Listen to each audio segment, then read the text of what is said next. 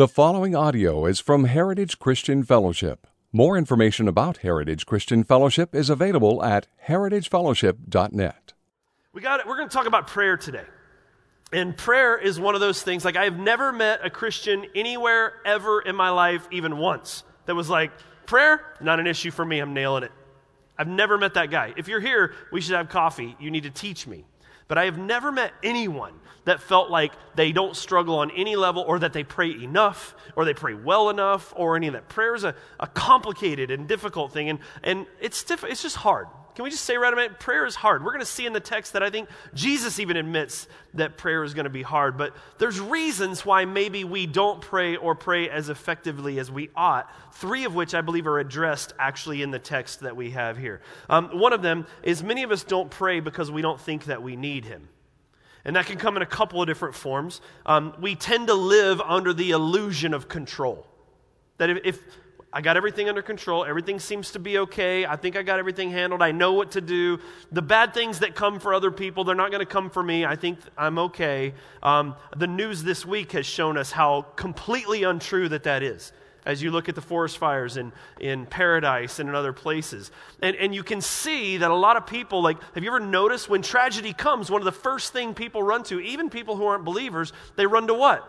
Prayer. We need help. We need pray. It's like an admission that, oh no, life is spun out of control, and now I need help, so I'll go to him in prayer. But when things seem to be okay, prayer lives tend to struggle. Or when people just feel like they just don't need to pray because they're good enough. Like, I, I'm good. I'm nailing it. Why would I need to go to God? He, I'm awesome. He loves me. I'm killing it. Um, that is not me. But for many people, that might be the case. Um, another reason that people don't often pray is because, and this one's probably way more prominent, I'm going to guess, in this room, is you don't actually think God likes you. And what I mean by that is this you, you believe that God is always frustrated with you, or, or that you, you aren't good enough yet to come before Him, or the failure from yesterday or the failure from five minutes ago is something that you need to first deal with because you can't go to God. He's going to think, well, of course, you're coming to pray, but you got that mess. Go clean yourself up before you come back here. That's most people. And if you think that God is frustrated with you or upset with you, of course you're not going to run to Him. Like, why would you? Who does that? Instead, you're going to feel like, I need to clean myself up and get enough things under control before I can go to Him. And so, people that struggle understanding the reality of God's love for them often don't pray. And, and then the other reason is this you just think it doesn't do anything anyway, so why bother? That it, it's just not going to work. So it, your time be better spent going and actually doing something than praying because prayer isn't doing something. I believe all of these are dealt with in this text. Now, this text comes to us in response or right after verse 37 of Luke chapter 17, which is such a strange transition because the last thing Jesus says before this is, Where the corpse is, there the vultures will gather. That's his lead in word. That sounds like a death metal line, doesn't it? Where the corpse is, the vultures will gather. Uh, just me? Nobody? All right, anyway, I think that's funny. Anyway, what's going on there? Well, Jesus has been teaching about the coming kingdom of God, about the reality that the kingdom has been inaugurated but not fully yet consummated. It's not here in its fullness yet, and one day it's going to come. And he's teaching his disciples about that. But with the coming kingdom of God and all of the goodness and excitement that those in the grace of, of Christ might enjoy, comes the dark reality that judgment comes as well. And not everybody's going to make it. And he's teaching about this. There's some that will be taken and there's some that will not.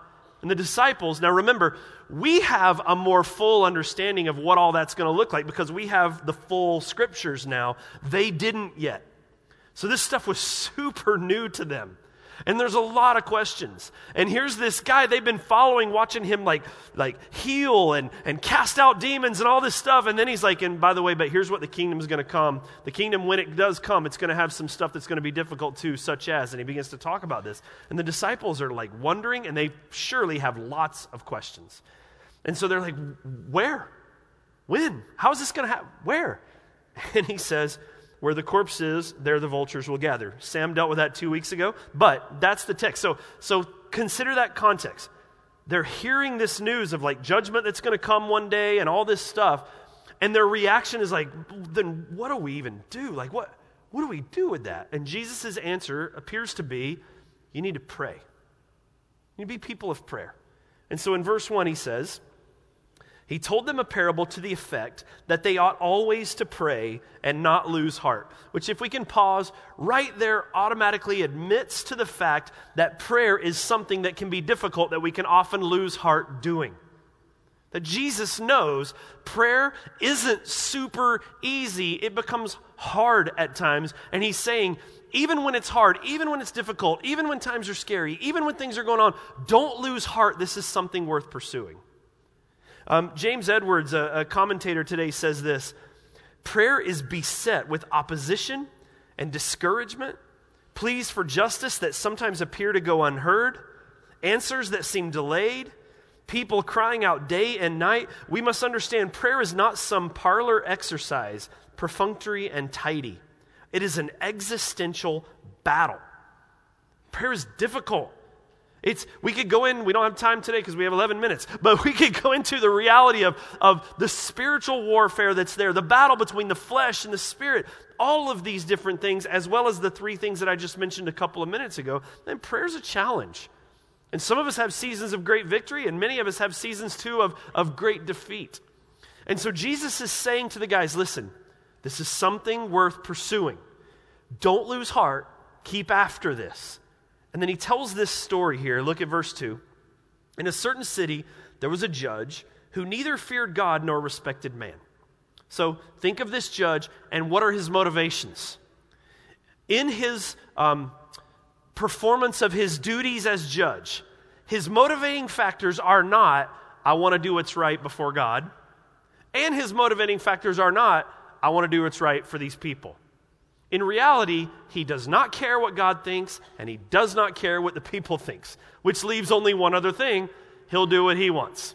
So that's his only motivation, as you'll see in just a moment. Not trying to be righteous, he's not trying to be just, he doesn't care about being fair, and he doesn't care what God says. Morality is not an issue to him. That's, that's not his purposes. So that's this guy. But then there's this other person. Verse 3 there was a widow in that city who kept coming to him, saying, Give me justice against my adversary. Now, quick cultural background to understand. In that day and age, women were largely powerless. And if a woman wanted to go to court and plead some sort of cause, she typically needed to have a man with her to advocate on her behalf. So her, her pleas in court needed to come through a husband, a father, a son, even a brother. But if she's a widow without a man to go to court for her in that particular category, she is the epitome of helpless. So, all right? So think of the situation. A woman without that advocate, viewed as completely helpless in society, is going before a judge who doesn't care what God thinks and doesn't care what she or anyone else thinks. So, what are her options for justice to come out of this? Like, what's the chances? Really low right? Really low, this situation. And so, verse 3, she keeps going. She's going to him, and she says, Give me justice against my adversary, in verse 3. Now, verse 4. For a while, he refused. So the Greek tense there is, is it's a continuing text. And what it means is this he had no intention of helping her at all. It wasn't just a, I'll get to it later. He said, Nope, go away. That was his plan no intention of doing anything good whatsoever. But afterward, verse 4, he said to himself, and I love that they, Jesus uh, reiterates his motivations here. Though I neither fear God nor respect man, yet because this widow keeps bothering me, I will give her justice, so that she will not beat me down by her continual coming. Okay, so notice, why does he finally decide to hear her case? He says, this is not because I respect God. Morality does not play in whatsoever. And this is not because I care what you or anyone else thinks. You're just annoying me. And, and literally, like the, the translation here where it says beat me down, um, it, it almost means like you are beating me black and blue. It'd be like, you're killing me, Smalls. Why do you keep coming over and over and over? No Sandlot fans in the room. That's okay. But um, this is what he's doing. Like, he's just like, this isn't about doing right. I'm just annoyed by you. Fine. For the sake of my own comfort, I'll just answer your case. But it's not because I like you, It's not because I'm trying to do right, and it's not because of God. I just want you to go away.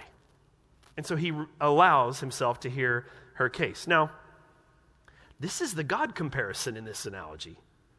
It's a really weird analogy, right?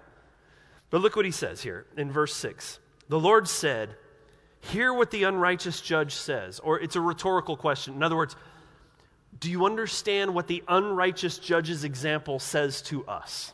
Is what this means. A rhetorical question. Will not God give justice to his elect who cry to him day and night? Will he delay long over them? I tell you, he will give justice to them speedily. Nevertheless, when the Son of Man comes, will he find faith on earth? Here's what he's saying He's like, listen, God, like the judge, will hear and will answer. But unlike the judge, God wants to. Like, you are not an unwelcome guest coming before the presence of God. You're not an annoyance to Him. He uses the word elect. In other words, He's saying this hey, God picked you, God wants you, God desires you. You are not an unwelcome guest who you need to annoy God or you need to pray in such a way that you're almost like manipulating him into acting on your behalf. No, look, if an unrighteous judge will eventually relent, how much more will God, who loves you, who cares for you, and who is all about justice, who is all about righteousness, of course, he's going to listen to you. That's his call. This is, this is so important to notice this. The ultimate concern of Jesus is not on the divine side of the question, or the equation, I should say. Because here's what he's saying Of course, God's going to listen. Of course, God will respond. Of course, God will be just. Now, the word speedily gets a little confusing for some people because you, you read that and go, Well, I've prayed and the answer hasn't come back speedily. But that word actually also translates as assuredly, which is my guess a better translation for there. Um, what Jesus is saying, you can rest assured that God will hear you and God will respond justly and rightly. Of course, He will. Jesus' question is not on the God side of the equation. His question's on the human side of the equation. That's why he says, Nevertheless, when the Son of Man comes, will he find faith on earth? So it's, it's not, do you think God will listen? It's more, do you think they'll pray? God will respond. Of course he will. But will man have the faith and the boldness to come before a God who loves them and cares for them and to pour their heart out and to bring these things to bear to a God who cares for them. That's the issue. Um, the man I quoted earlier, Edwards, he, he would go on to say this, and this is a quote worth writing down. He said this God is way more interested in answering our prayers than we are in praying. And that should be a ooh quote right there, because it's true. God is way more interested in hearing what we have to say and responding in response to the things that we bring to him. He is way more interested in the cries of his people and in answering those prayers than we typically are in actually going to him in prayer. This is what God does, and He's calling us to this. We are invited guests in the presence of God. We are not unwanted annoyances. And even more than that, like Jesus gives, gives relational freedom that we don't even give to our kids. Because think about it. If my son comes to me and goes, Can I watch a show? And I go, No, not right now. You've watched enough TV this week. And then he comes back about 30 seconds later. Can I watch a show? No. Can I watch a show? No. Can I watch a show? No. Can I watch a show? No. Can I watch a show? No. You know what I end up doing? If you ask me one more time, you will never watch a show again for the rest of your lives. I will cancel Netflix, I swear. Like the constant outpouring shuts me down. But he's saying, keep coming. Keep coming. Keep coming. You are not an unwanted guest in the presence of God. You are a welcome child that He died to save so that you might have that access. So come. Come before Him over and over. Okay, so why? Why does God listen to us and how does that work? If that's the idea of like, hey, don't, don't be insecure about your prayers and don't be fearful or timid about what do I do with all this stuff, the, the opposite of that has to do with like an overconfidence that would say, well, yeah, of course God's going to listen to me. Have you seen me? And so take a look at what he says next, verse 9. He also told this parable to some who trusted in themselves that they were righteous, and they treated others with contempt. So they're looking at others as these people have failed to meet my level of righteousness. And they're looking down their nose at these people, feeling they are the standards, if you will. So, verse 10 says this Two men went up into the temple to pray, one a Pharisee and the other a tax collector. Now, I know we have done a lot of work on tax collectors and Pharisees, but in case there's anyone here that is just joining us, let me quickly tell you who they are and why this is important. The Pharisees were the people of Israel who were kind of the spiritual leaders, but primarily because they believed that, and, and, and, really all of society around them did, that they were nailing it with regards to, like, no one kept the law of God better than them. They were the experts at keeping the law. They did everything right. They went to incredible lengths to make sure they had done every single thing right. Those were the Pharisees. Tax collectors, on the other hand, were the lowest of the low in Jewish society.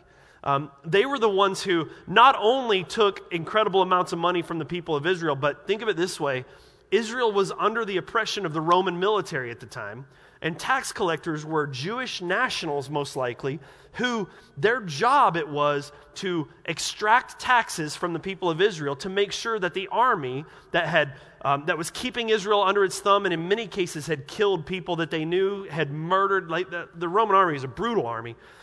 The tax collector's job was to make sure that army was well fed well armed well empowered and stayed in control so these would be people your maybe even a cousin or a brother and sister or a next door neighbor whose job it was to make sure the military that's been oppressing you the whole time got to keep doing it.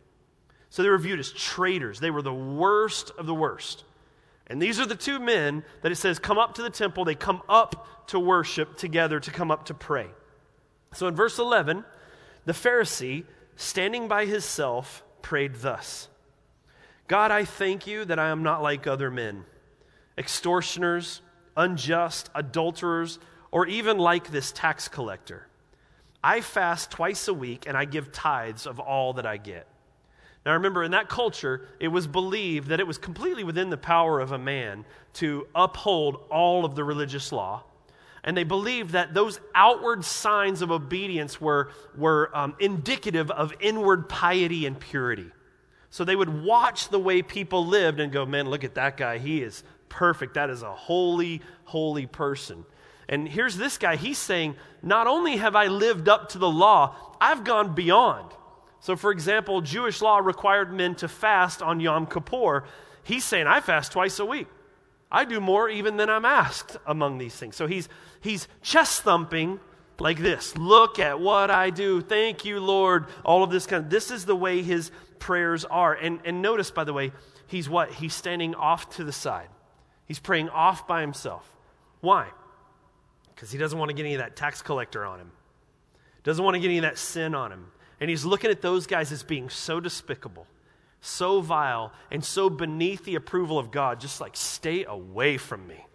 And so he's over here praying, but kind of with an eye in the corner of his, you know, eye in the corner looking on him like, Lord, I am so glad I am not that guy. That's the prayer that he's making. He says, I'm glad I'm not like other people, as the dude's right there. You know what I mean? Okay? Well, what about the other prayer? Look at him. But the tax collector, standing far off, would not even lift up his eyes to heaven, but beat his breast. Okay, this is a different kind of chest thumping. This isn't, look at me. This is um, self flagellation. This is, I'm not even worthy of comfort. This is that, like, I'll hurt myself to prove because I know that I'm not worthy of this. This is like, I deserve to be beaten up for the kind of person that I am. I don't deserve to stand near anyone else, so I'm going to stay over here to the side. And even, I won't even lift up my eyes to the heavens. You ever felt that way? Did you feel it this morning? That, like, how, how do I come to the communion table with the weekend that I had?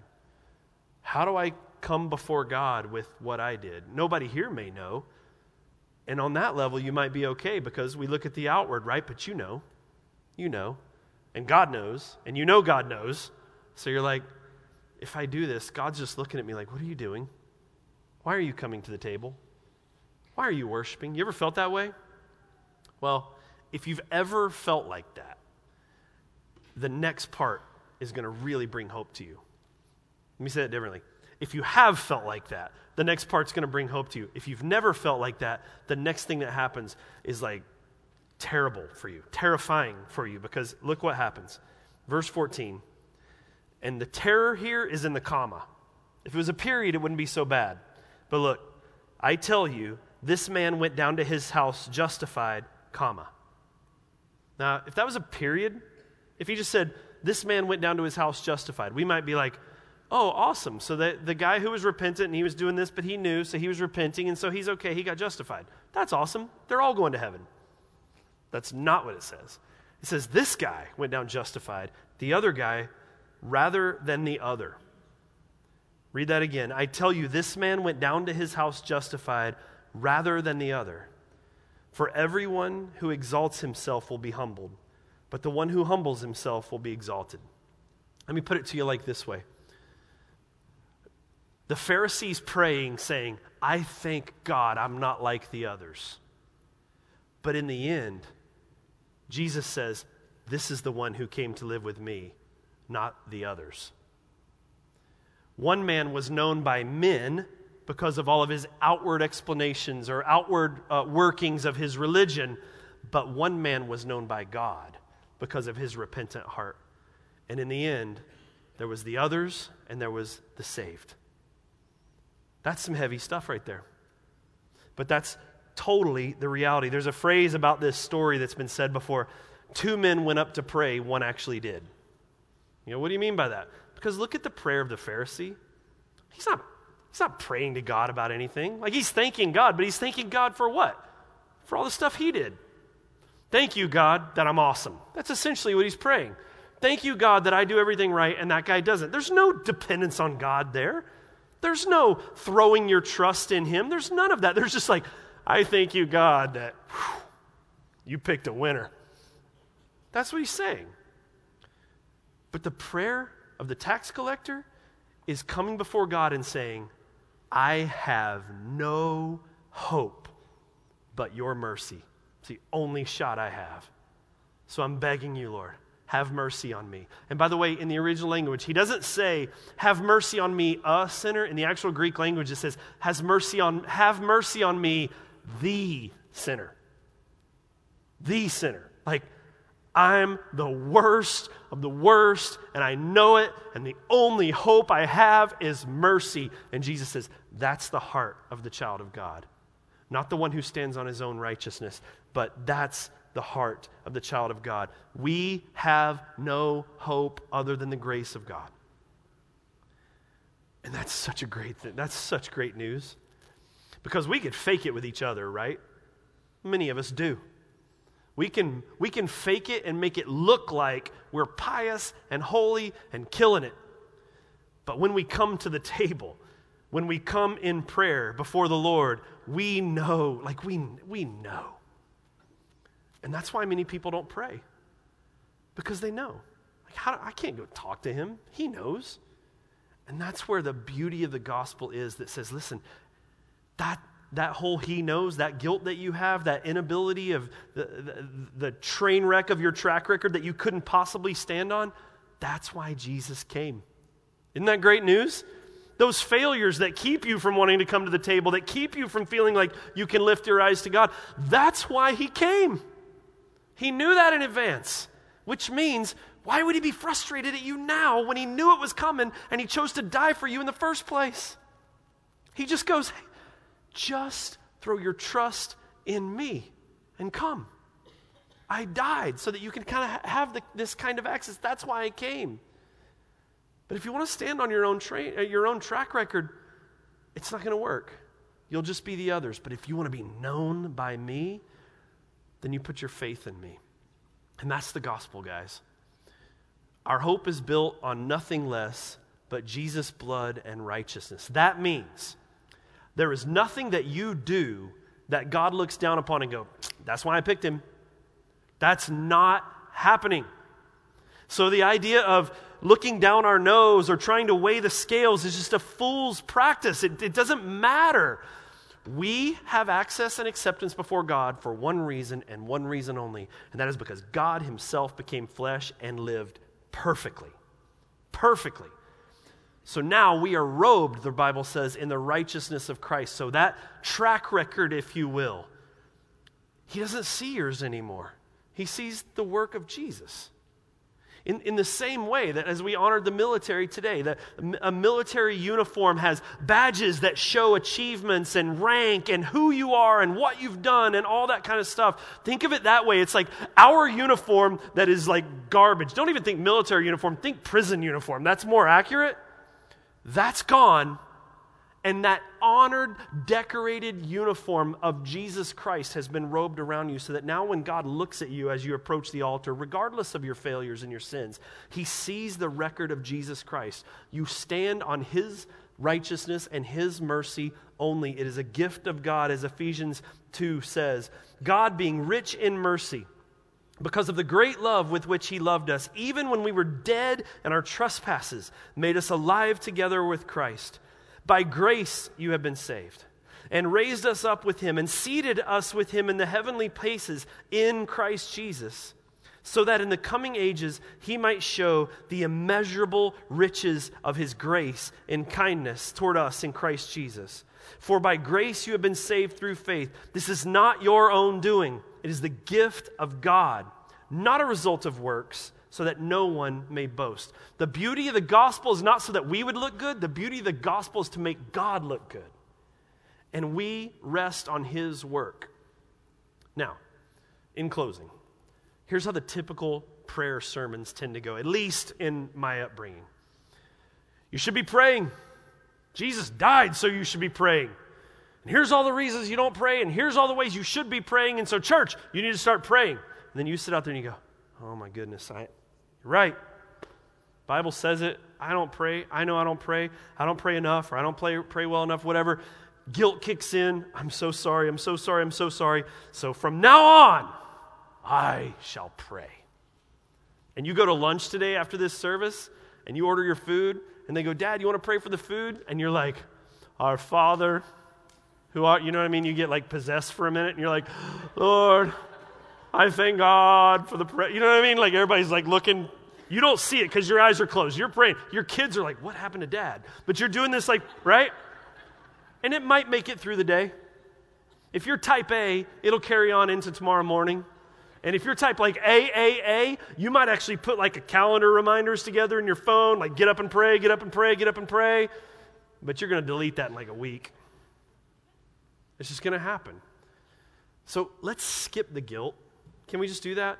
Let, us skip the you need to and all that kind of stuff. And let me just remind you of this simple truth you have access to the righteous King of the universe who loves you so much that he would die for you, and who, in spite all of your flaws that are well known before his courts, he overlooks them, sees the righteousness of his son, and he looks at you and now calls you son, daughter, son, daughter.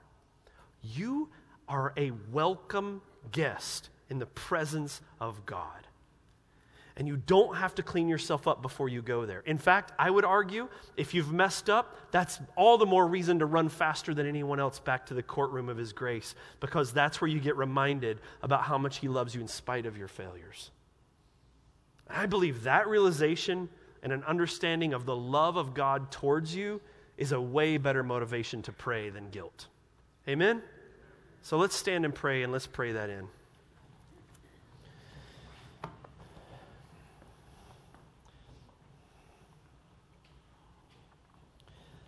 Father, thank you for the mercy that you have poured out on us in this room. We are not trophies of our own doing, we are trophies of your grace. God, we do repent of failure to come to you, failure to fellowship with you, failure to pray, to, to bring things to you. But Lord, I, I just ask more than anything, may we just have a more and more increased awareness of how much you love us. Just to realize in the depths of our soul how welcome we are to come before you. That is such a big deal. Can you help us to see that better, Lord? To understand that more clearly? Lord, I just thank you for your grace. And I just pray, Lord, for anyone in this room that is still trying to live on their own accomplishments, Lord. May you teach them your gospel. May they repent even of their own works. And I, I just pray, Lord, that for every single person here, may we all stand upon your record, your grace, your love. And then, Lord, may we be faithful to carry that good news outside the walls of this building. Because the world needs your love and your grace. So thank you, Lord, for having mercy on us, the sinners, and somehow saving us and now calling us, instead of sinners, you call us sons and daughters. What an amazing gift. We worship you for that. We thank you for that. We praise you for that. And may, Lord, you um, just be glorified in our lives because of the grace you've poured out on us. In Jesus' name.